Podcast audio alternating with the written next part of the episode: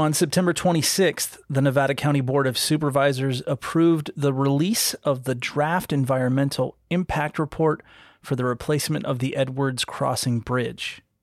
The current bridge that is over the Yuba River on North Bloomfield is also called Edwards Crossing. Uh, it's a very historic bridge that was built back in 1904, and it's a very popular recreation spot as well as a critical access for people on both sides of the river. That's Pat Perkins. He's a principal civil engineer for Nevada County. The existing bridge that we have right now is structurally deficient, is the exact term that Caltrans uses for something like that. Um, the cost to repair that bridge um, is substantial, and we are unable to repair it, which is why we are going forward with uh, coming up with new bridge plans. Initially built in 1904, the existing bridge wasn't built to withstand the weights of modern vehicles the bridge is built on a, what's called a steel arch bridge, and the members that were originally put in were just not designed for carrying today's loads. They were much smaller loads 100 years ago, where you had horses, literally buggies, carts, things of that nature, um, that didn't weigh near as much. Uh, it's got a four ton limit or an 8,000 pound limit, which means that you can't drive any emergency vehicles across it. To put that kind of weight into perspective, consider the fact that many of the vehicles currently roaming the back roads of our county easily push the bridge to its limits. My pickup truck that I personally drive, which is just a regular Ford truck, weighs 8,000 pounds.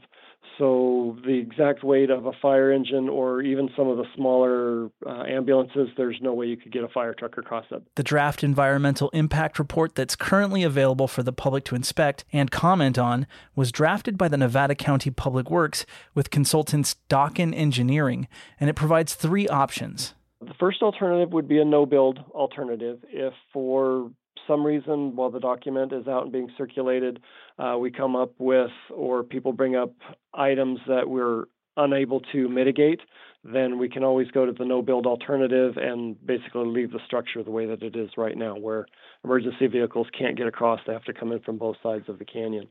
Um, the second option would be for building a new bridge roughly at the same location, approximately 60 feet upstream.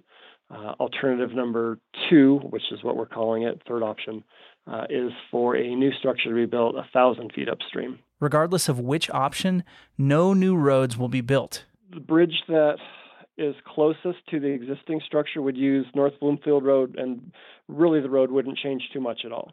Alternative number two, as I mentioned, would be built a thousand feet upstream, and that would tie in uh, on the south side at the sharp hairpin turn and go directly right across the canyon, then tie into the road on the other side of the river. So um, no new roads would be built either way. And as a bonus, the existing bridge becomes a crossing for cyclists and walkers. The two bridges that we're looking at building would be two lanes wide, so vehicles would be able to drive back and forth across them. The existing structure would be left in place for pedestrians and uh, non motorized vehicles. Since this is just the beginning of the project, I asked Pat for a timeline. What we anticipate is completing the EIR circulation in uh, November of 2023. We hope to come to a preferred alternative by the end of December this year. Um, the next step is to go discuss the preferred alternative with Caltrans and try to work with them to complete um, the funding opportunities. Right now, Caltrans has agreed to fund one of the options, but not the other option.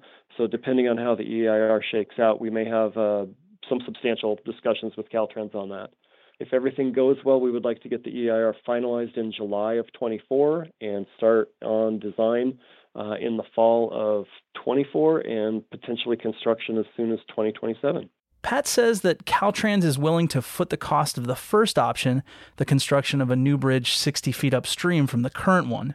They like the option that is roughly 60 feet upstream, mostly because of cost and I I certainly understand that. But from the county's perspective and some of the other people that have been looking at this, there's a lot of other items that we really need to consider, which is why we've gone through a, a dual stage EIR. Whereas alternative number two gives much better access in and out of the canyon in the event of emergencies, fires, floods, etc. Um, that's just one of many opportunities that would be much better for the community from that particular standpoint. You can read the draft environmental impact report for this project and look at renderings of the two options online at nevadacountyca.gov slash HBP. There's also going to be a public meeting about the project on November 1st, and that'll take place at the Board of Supervisors chambers.